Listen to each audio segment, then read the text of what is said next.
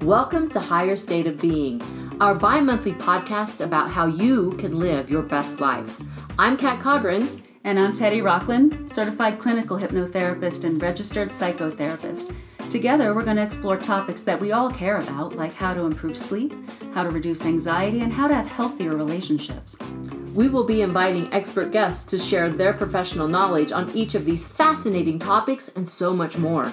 At the end of each episode, we'll post a guided meditation so that you can reinforce the techniques and strategies that we've discussed. Each podcast, together with the associated guided meditation, will help you live your life more fully and reach a higher state of being.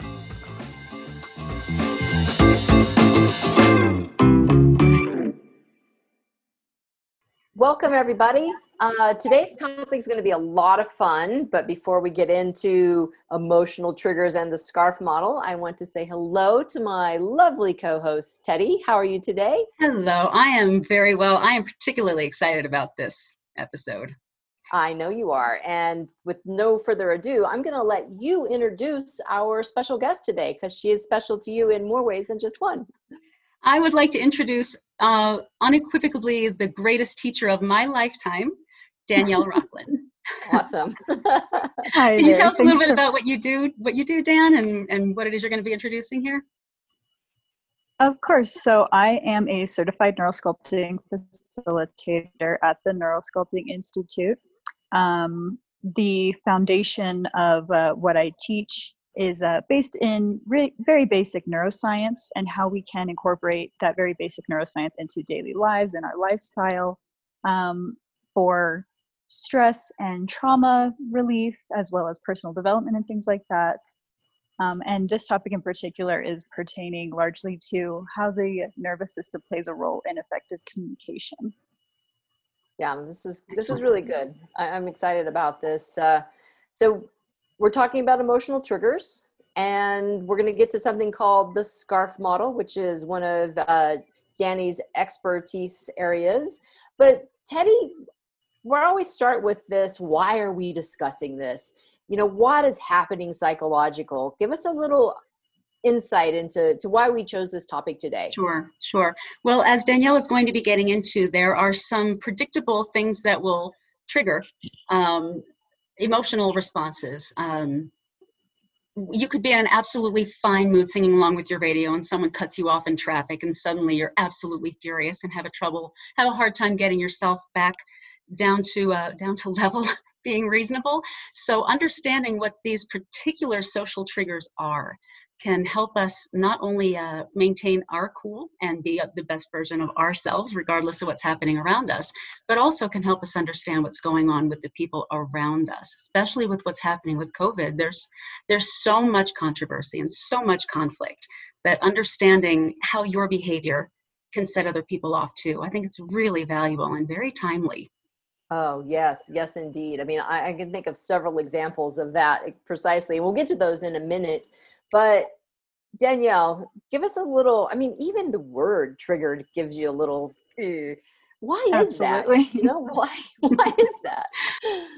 Um, when I hear the word trigger, or specifically like an emotional trigger, um, the way I tend to articulate what we're talking about today is more of a, a social trigger, um, which certainly affects us at an emotional level. But for a lot of people, even myself included, you hear the word trigger and can kind of conjure up images of a sort of caricature of like a social justice warrior type. Um, and a lot of us don't feel like we identify with that caricature. So we think, oh, trigger doesn't apply to me. I'm not that sensitive or whatever that is. But it's not so much a matter of how sensitive you are or how kind of uppity you are. Um, these are the things on a, a biological level which can trigger um, the stress response in the nervous system and we all kind of have the same playbook as far as the nervous system goes. Right right. It's our it's our human species that is, is that more of a survival level. You know we were talking earlier um, about this. So kind of explain that a little bit from that physiological level. What what are, why do we think this is a threat to our very survival? So we know that um, the stress response and the fight, flight, freeze response, which a lot of us are so familiar with that vocabulary, um, can be triggered by legitimate survival threats like almost being hit by a car or something like that, which is completely appropriate. It can also be more kind of inappropriately triggered by modern day stressors like the printer isn't working, things like that. Um, what a lot of people don't realize should be taken into consideration on a social level is that those same fight, flight, freeze responses can be triggered by perceived social injustices. Hmm. Um, and I think that uh, the in-house psychologist here is uh, is able to speak to why that is on a biological level that we legitimately and rightfully, I would very much argue, perceive uh, social injustices, major or minor, as a survival threat. Well, Teddy, I think the ball's been tossed in your court. Sure, Give sure. us a little insight into uh, why these these. Uh, should we use a different word than triggers, or are we good? We'll just let's just I'm go with fine. that. Yeah, triggers. Okay. Yeah, triggers is completely fine. Cool. I don't I don't want to set any of our listeners off with using this word. Um, things being perceived as a survival threat. There, as we've discussed in previous podcasts, there's nothing that the subconscious mind wants more than familiarity, expectation. We don't like surprises, um, maybe on our birthdays, but other than that, we don't like something coming out of left field we weren't expecting. So our brains are these prediction machines, and we have these uh, expectations of this is how you're going to be treated. But then when you're not, it triggers you with this sense of fairness or justice, or you have this expectation of we said we were going to start at 11:45 and it's 12:15 and you haven't called me. So these things affect our ability to predict what is going to be coming up in the future. And when we can't predict the future, um, some people learn to go with the flow, but most of us, most of the time, feel a sense of anxiety because anxiety is really when you're trying to predict the future and you can't. So when someone calls into sharp relief the fact that you can't predict the future and you don't know what's going to happen and you might not be as safe in your quote unquote little predictable world as you thought that you were, it can really send people off on a spiral. It can send Mhm. people off in kind of a in some in some ways emotionally or mental or physically unstable place because we want our feet on the ground. We want to know what direction we're looking and what's coming up on the road ahead, especially if you've been investing in that. You've been making career choices or you've been making relationship choices or or educational choices and then all of a sudden, wait a minute, what? That credit isn't going to transfer. Oh, wait a minute, what? He was making out with my friend. Hey, Wait a minute, what? And it, it causes you to feel unsafe, um, unstable, um, and in some cases, it can cause you to feel like a like you're outcast like you thought that you knew where you fit in, but you don't know where you fit in, and not a whole lot hits our little caveman brain more than the fear of being outcast. You just said the caveman brain. Let's back that up and unpack that just a little bit. Why is it a threat to our social survival in this instance? Why do we perceive it as such a threat? Um, basically, if you think about it from the point of view of of our ancestors, we still have very much that same nervous system. So if you think about what it would be like for our ancestors, if you were out, ousted, uh, kicked out of the clan, tribe, your social group, you were going to starve to death, freeze to death, or get eaten by a wild animal probably within the next 72 hours, depending on how fast you could run or if you were good with a club. Um, it just you, we we're social animals. Our nervous system is designed to help support this uh, this need or this concept of being together with a group. And if you aren't accepted by the group, it still feels threatening. Think about any middle school.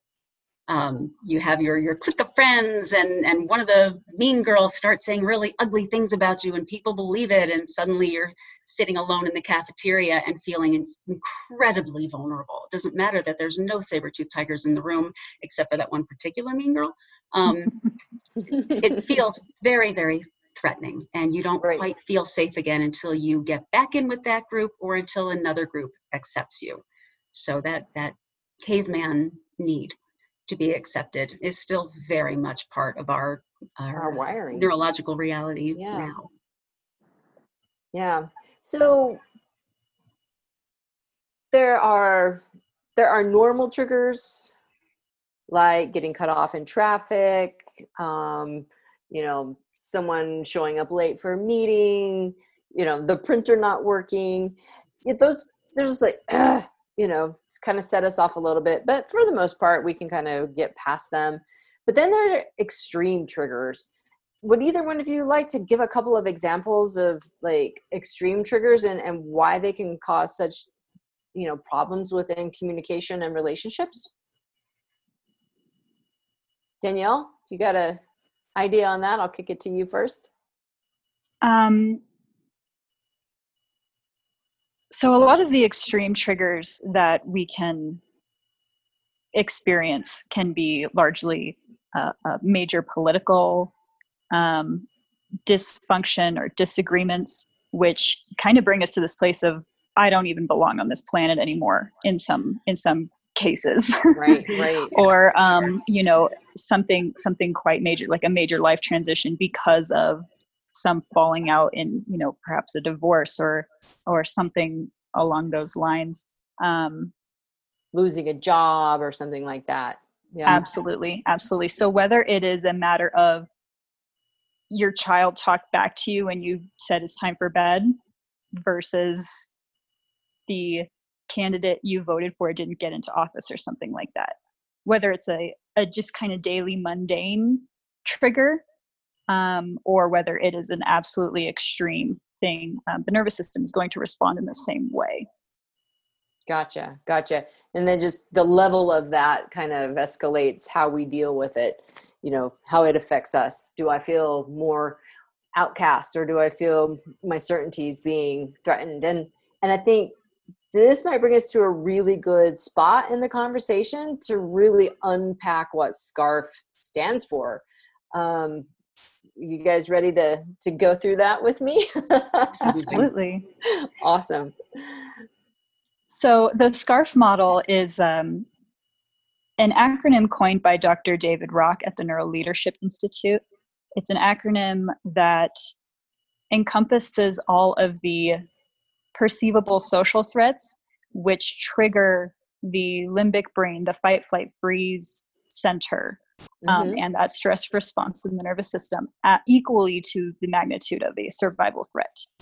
Um, so SCARF is a that S C A R F scarf. Um, and each letter, I'll, I'll just kind of dig into them. So yeah, S, yeah. S is for status. So any perceived threat to your status, which is your place in the social world, your social standing. Um, that can be very flexible. You may be the parent at home, kind of the authority at home, but then at work, you're an employee. So it can be flexible. It doesn't need to be this is my place in the world kind of how dare you right um, but the expectable place and your generally accepted role mm-hmm. in your little world um, is is that status so a a hit to your social status might look something like uh, like we said before, the the parent that's having trouble with the child throwing a fit because they don't want to, you know, go to bed or stop doing what they're doing. A lot of times, the yeah. you know the parent can get very worked up and well kind of i'm the boss of you so right yeah the um, threat to the status of the parent right? The kids absolutely. talking back not doing what they're told. Absolutely. Yeah. And that's where the because i said so comes in. Um, other examples might be uh, being cheated on or broken up with and you're like i thought this was my place in the world though. Mm-hmm. um, other things uh, the example you gave earlier of a, a being cut off in traffic and the expression is this is my spot you know you may just be a few right. feet behind but the issue isn't you're a few feet further back it's this was my place and mm-hmm. you have no business here um, so that and anything like um, when your grades would drop or a coach benched you things like that um, are all perceivable social threats and, and a lot of people experience this this is kind of the heavy hitter of the scarf model in a lot of ways. Um, a lot of people too will will um, even looking in the mirror and, and seeing like a new wrinkle or something uh, well, there goes all my self esteem because of this one wrinkle. Obviously, that's not actually the case, but it's a threat to our social status, or it can Gotcha. be perceived that way. hmm Yeah. Um, so C. What's what C stand Yes. for? C is for certainty. Um, so as a as we already said, the brain is a prediction machine. The brain registers familiarity, predictability as safety, um, even to the point where we will feel more safe in a familiar situation, even if it's not safe, um, than Yeah.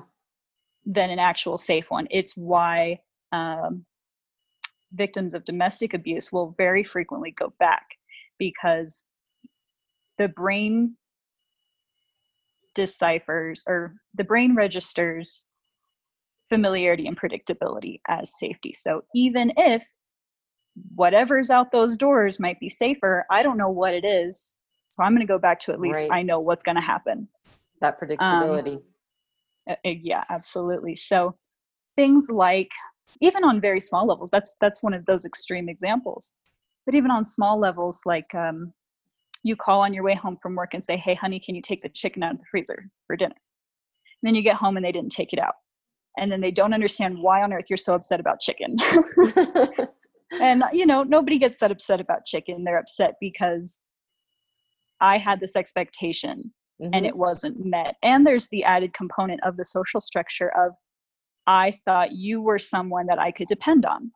Right. And obviously it's not, you know, truly that kind of a big deal, but it's a little threat to our brain of almost almost a threat of isolation Mhm. if your certainty isn't hit. If uh, someone said they were going to pick you up and they forgot, or they're 45 minutes late, and now you have to kind of figure out, well, what's happening with the rest of the night now, or, or something like that, canceled plans. Those are all just little examples.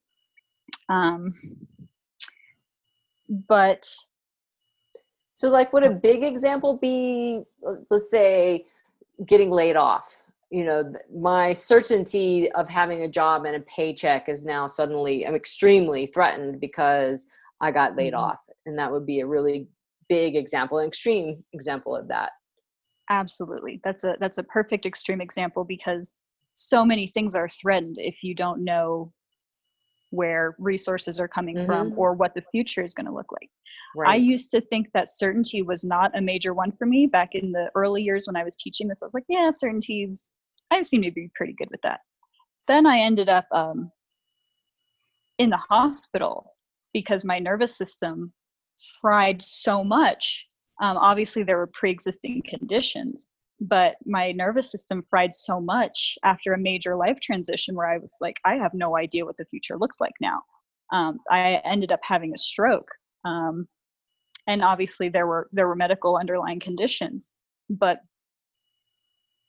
the kind of trigger point for the activation of that stroke and hospitalization um, was the stress response to i don't know what the future looks like now and i don't know how to. Yeah. have control over my life Right. so right. it's it's it's quite major for a lot of people yeah the triggers can really be extreme into health health issues as well so a let's move to the a What does that one stand for So A is for autonomy.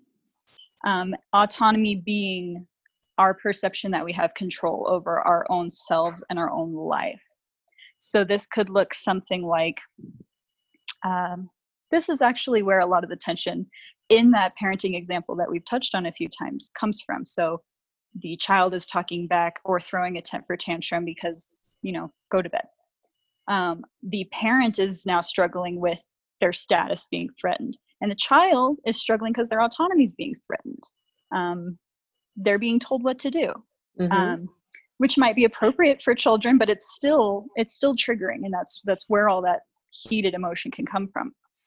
Um, other examples of autonomy might be um, if you've ever had an elderly person or a disabled person or a disadvantaged person like a homeless person lash out at you for helping or trying to help. That is because um, their autonomy is being threatened. If you've ever opened the door for someone in a wheelchair and you know they might say, "I can do it myself," and they're like, "I'm helping you." um, that's where that reaction is coming from. Um, so again, this this could again be coach benching you or teacher you know giving too much homework or boss giving too much work and now you have no control over what you feel like your life is going to look like mm-hmm. um, until you do what someone else wants from you it can right. also be if you are sick or if you're having legitimate like medical issues or pain in some way that can certainly be a threat to the sense of control that you feel like you have over your own life and your own circumstances yeah your own body and i can see probably um, intimate relationships struggling with this a little bit too it's like oh i want to go do this but yeah. i feel like i have to ask permission first or whether it's mm-hmm. real or perceived right you know that could be is that autonomy of as course. well yeah of course i would absolutely say so yeah that's the negotiation of relationship yep mm-hmm. um okay how about r what do we got right. for the r R is for relatedness. So a lot of people confuse this with status, but it is slightly different. So relatedness is your validity in your social world. It's your place in the community, not which place it is, but just that you have a place. Uh, because as we talked about, there is that sense of safety and community. So this um, a threat to this relatedness might be on a minor level something like you say a joke and it completely fails. And it's just kind of crickets. You feel very awkward. That and then you feel this like impending doom and like okay well i'm just going to go home and cave in on myself um, even though it wasn't that big a deal. That is because your relatedness is is threatened because um, you're suddenly unsure if if you're kind of welcome in your own group. Um, so uh, a more extreme example of relatedness are these um, potentially like political or otherwise heated debates um, where you know the example that i kind of said of like i don't think i belong on this planet. Right, this right. like humanity doesn't make any sense to me and i i can't wrap my head around being a part of um, this group whether it is political or whether it is in a relationship or or whatever that is. It's that sense of displacement mm-hmm even within your own place. Right. Um, it could be something like um, finding out you're the only one not invited to something, or um, just even growing apart from from friends and family, things like that. That's that sense of relatedness being threatened it seems like this might be the core of social media like like facebook people just putting out these random posts saying is it just me or does anybody else find the blah blah blah and then they watch to see how many likes did i get how many people commented mm-hmm. is it is it just me or do other people see the world the way that i see it too or do are other people we're talking relating? about with the relatability i think absolutely and and i think it can also have something to do why people can get addicted to the mm-hmm. likes or they will create an entire kind of identity in some cases around their social media presence uh, yeah. because they get those little constant validations and there are many other reasons that go into that but it's certainly kind of a soothing validation um, to be kind of getting that feedback on a constant basis. Okay. So, so status is more where do i fit in and relatability is more do i fit in? Is it absolutely is it okay. Absolutely. Right cool. So then what was f? So f is our last letter and it is fairness. Um, fairness i mean for me i'm so oriented to fairness i almost feel like it doesn't require any further explanation but um, different people are, are triggered by these um, some people can be a little more sensitive to, uh, to them than others. Fairness is the perception that there is no injustice being done to you uh, by kind of the external world and by external actions. So, a threat to fairness might be something like not being paid for something you were promised payment for. Um, it could be not being given a chance. Um, or an opportunity that you feel you've earned or you feel like you deserve um, those are those are threats too Sure. Mhm. our fairness. Absolutely. And on a bigger scale, maybe like the Black Lives Matters movement. Oh, of course. Yeah, oh, the Black that's- Lives Matter movement is just triggered by every single one of these. And fairness is absolutely an underlying component. I remember I was probably threat. Early in my teen years and I was complaining to my dad about something. I'm sure I thought that a teacher wasn't being fair to me and I was meh, meh, meh, meh, complaining about something. And I remember my father looking me dead in the eyes and he said, Teddy, whoever told you life was going to be fair? And I realized nobody. I just Mhm. assumed that. I thought everybody assumed that and it never had crossed my mind that that wasn't just how things are. So, I mean, it's for some people, it's just a fundamental belief that gets shaken up. Right. Well, and uh, yeah, who hasn't been told that life isn't fair? It's, you know, that that's a common thing that we hear, but we think it should be. You know, that's the that's the deal. It's like, well, why isn't it fair? I mean, that's at least what I thought when I was growing up and was was told that many many times. Um, but then at the same time, you're like, well, life isn't fair. So how do we how do we navigate that? And you just said something a minute ago, uh, Danielle, when you brought up the Black Lives Matters, and you're like, that's the whole gamut. That's fully scarfed, if you will. Fully right? scarfed. you know, and it's not a laughing matter, but it's also it's also a realization that I think we can come to is like these this level of angst and frustration, whether it's right or wrong, justified or not, is affecting the way we're communicating with each with each other. It's affecting the way we even have discourse around our politics and around our lives and around our families. I, I just navigated a whole very stressful family friend argument about wearing masks. Mm. And you know, these are people that I love, and they were at Mhm. each other because they had a different opinion on masks.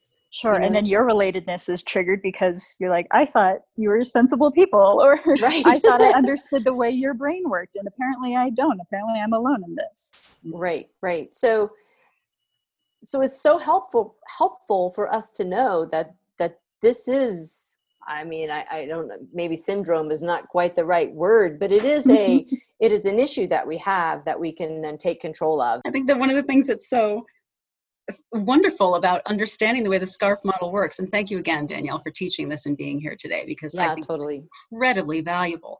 Um, is you can recognize if you're if you start grinding your teeth or if you're glaring at somebody or if your heart starts to race or if you get kind of edgy or if you're snippy you can stop for a second and go all right what's getting triggered here? All right certainty i thought i was going to be doing this myself blah blah blah blah, blah and and you can it, it is incredible mindfulness tool i just find it incredibly valuable mindfulness tool so i'm really excited that this is being offered So obviously this is a problem, and it's uh, maybe syndrome is too strong of a word, but I feel like on little levels and on big societal levels, this is definitely an issue. What can we do about it, ladies? How can we de-escalate this and and communicate better? So I think there are several things we can do with this information. Um, on the one hand, we can look to ourselves and see why am I having such an emotional response to this. It can kind of lead to some more compassion for our our own selves than we might otherwise have access to, um, because we can understand why am I so upset about frozen chicken. Mhm. um, so that can that can help us process kind of these triggers um, it can additionally we can pass that compassion on to others by understanding why is she so upset about frozen chicken Right. um, or um, why is this you know political movement or any or disagreement um, getting so emotional so quickly Mhm. um, where people feel like their lives are being threatened, even in situations where it's just like a, a social media disagreement, something like that. So, um, knowing, being able to look at a situation and know where is the intensity of the response, whether it's from us or whether it's from the other person or other kind of person coming from, um, can help us have compassion and patience for ourselves or for that other group of people or person. Um, so it can help us navigate that way. Additionally, one of kind of a more tangible way that we can use the uh, use this acronym is knowing that kind of surprisingly to me if we are able to identify which letter is being threatened by somebody else or even within us and we're then able to communicate that to the other person. Um, then we can address those needs and kind of navigate through these potential landmines in communication. Um, and kind of surprisingly one of the things that works for that is to identify and then satisfy the potential threat.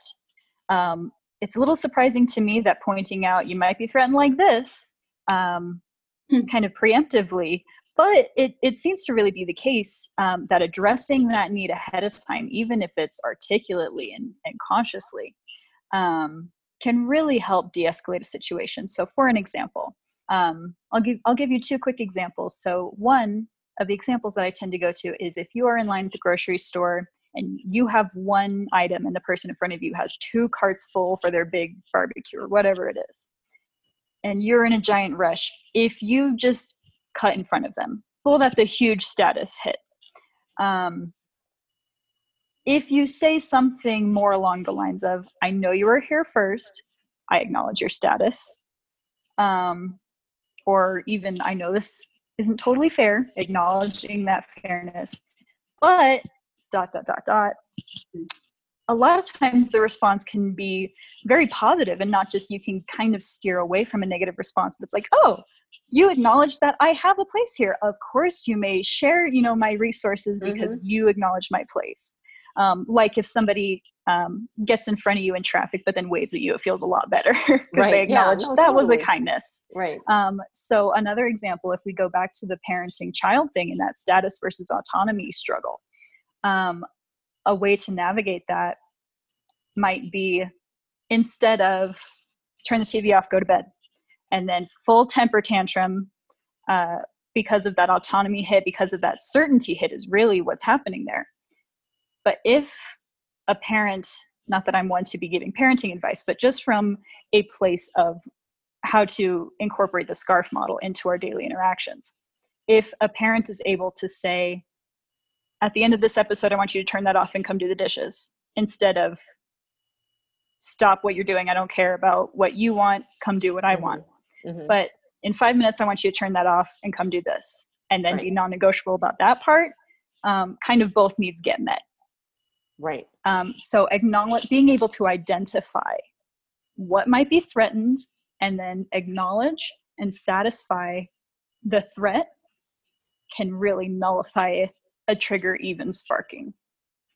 Right. So one person needs to have the conscious level, consciousness level of being able to say, before I trigger you, I'm going to de escalate it. So it's like, you know, um, doing it in advance, if you will.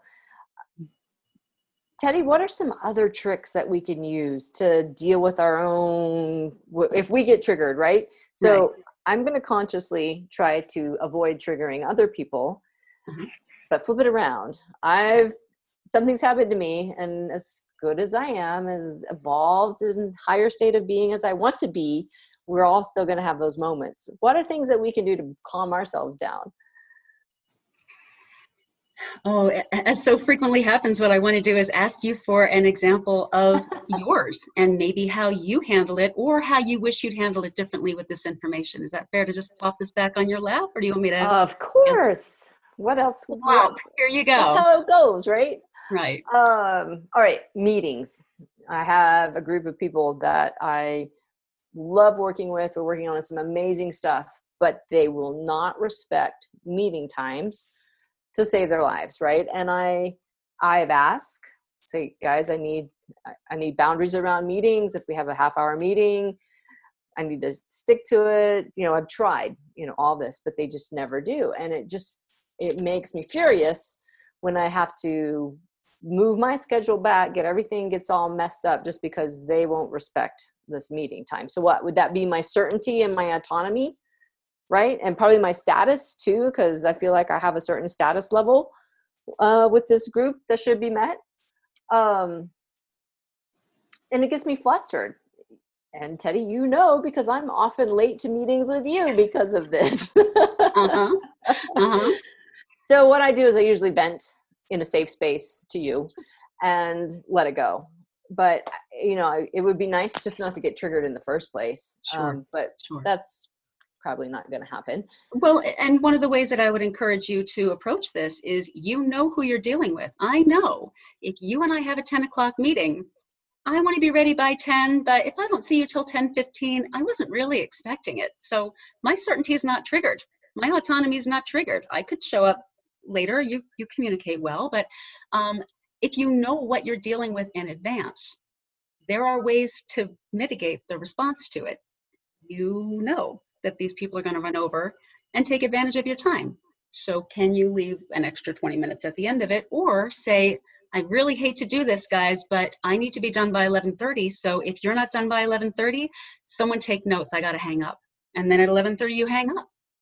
Thereby you're creating your your autonomy, your certainty, your status as an important person who's got important things to do, and you can't just let things linger on. So where can you take control while being fair at the same time? Is this right, something right. That, you're, that you're able yeah. to do?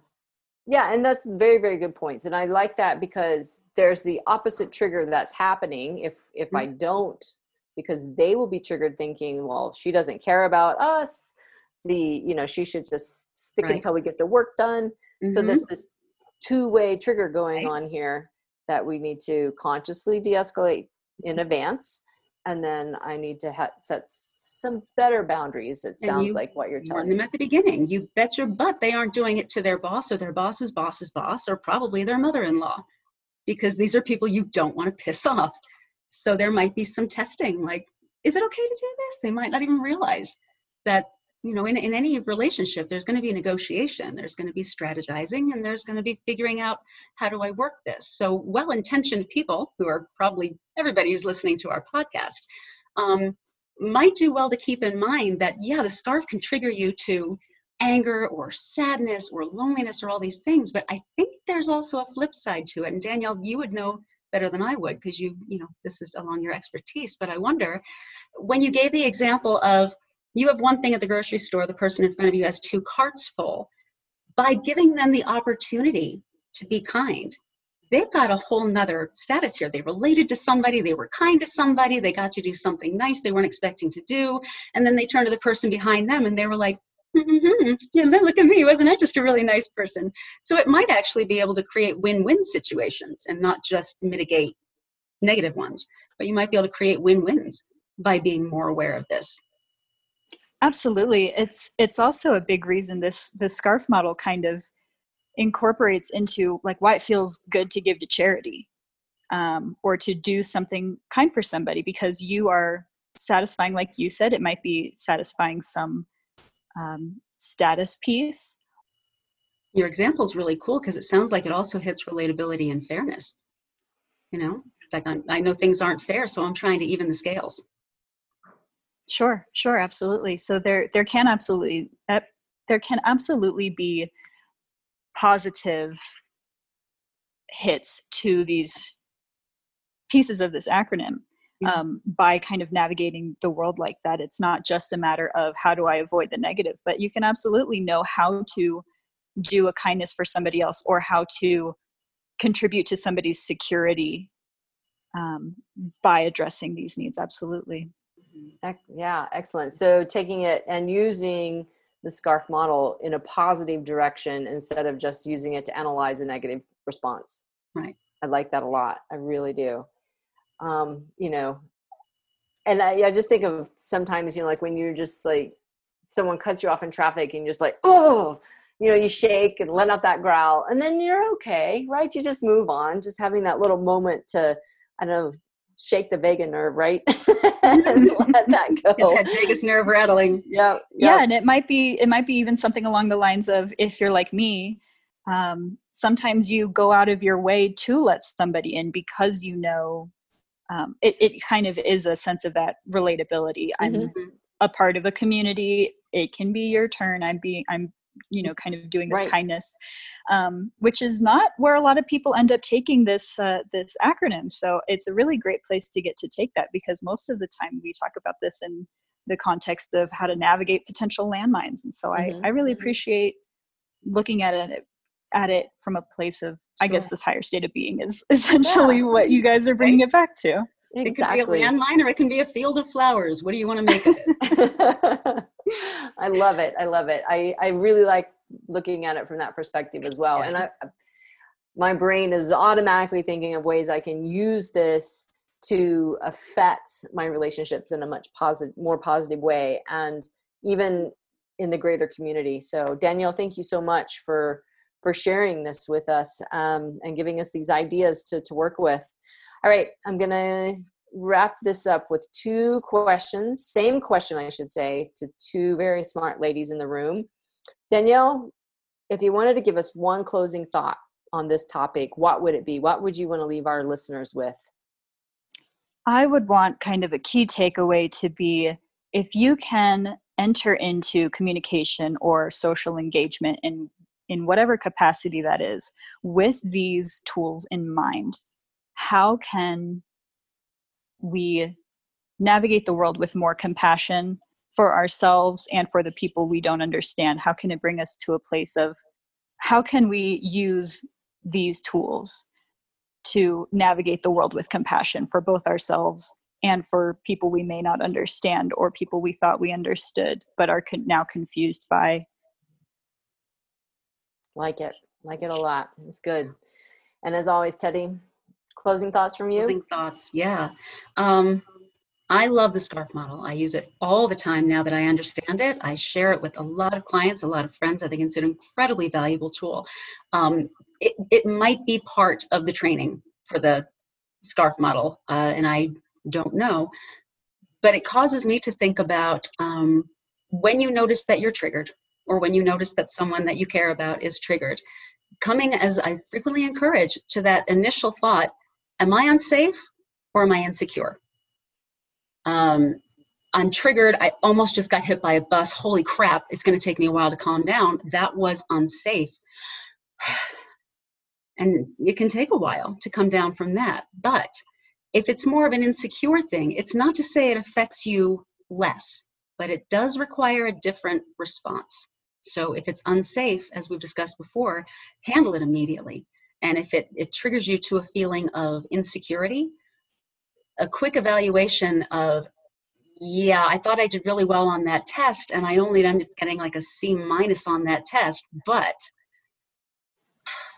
both of my parents are okay. There's food in the refrigerator. I know how to get home from school. I remember I'm going to look both ways. How can I create a feeling of security for myself, even though this thing Mhm. is going on? I have been the queen of punching printers. I would get so mad at printers. Um, unfortunately, I almost never have to do that anymore. Um, but since there are other people in the office who didn't have that, I got really, really good at going to one of my coworkers and saying, um, I'm having trouble with the printer. Do you mind handling that? I'll go get you a cup of coffee. And they're, oh my God, that's the best thing in the whole world because they get the status, they get to be the expert, they get to be the hero who handles things. And I don't have to work with the damn printer. Um, so, how can I? I notice that I'm feeling triggered or sparked or agitated about something. Am I unsafe? or do I just really not like this? And if I really don't like this, what can I do to mitigate the outcome and create as much of a win win as possible for myself and the people around me? So that would be my closing thought. Excellent. Yeah, and I and just having more compassion. I like that a lot for others and their opinions and not letting that, you know, it's okay to have your opinion, it's okay to have my opinion and we can we can all just work on making the world a better place together. Um, Mhm. great great great information for actually being able to make that happen.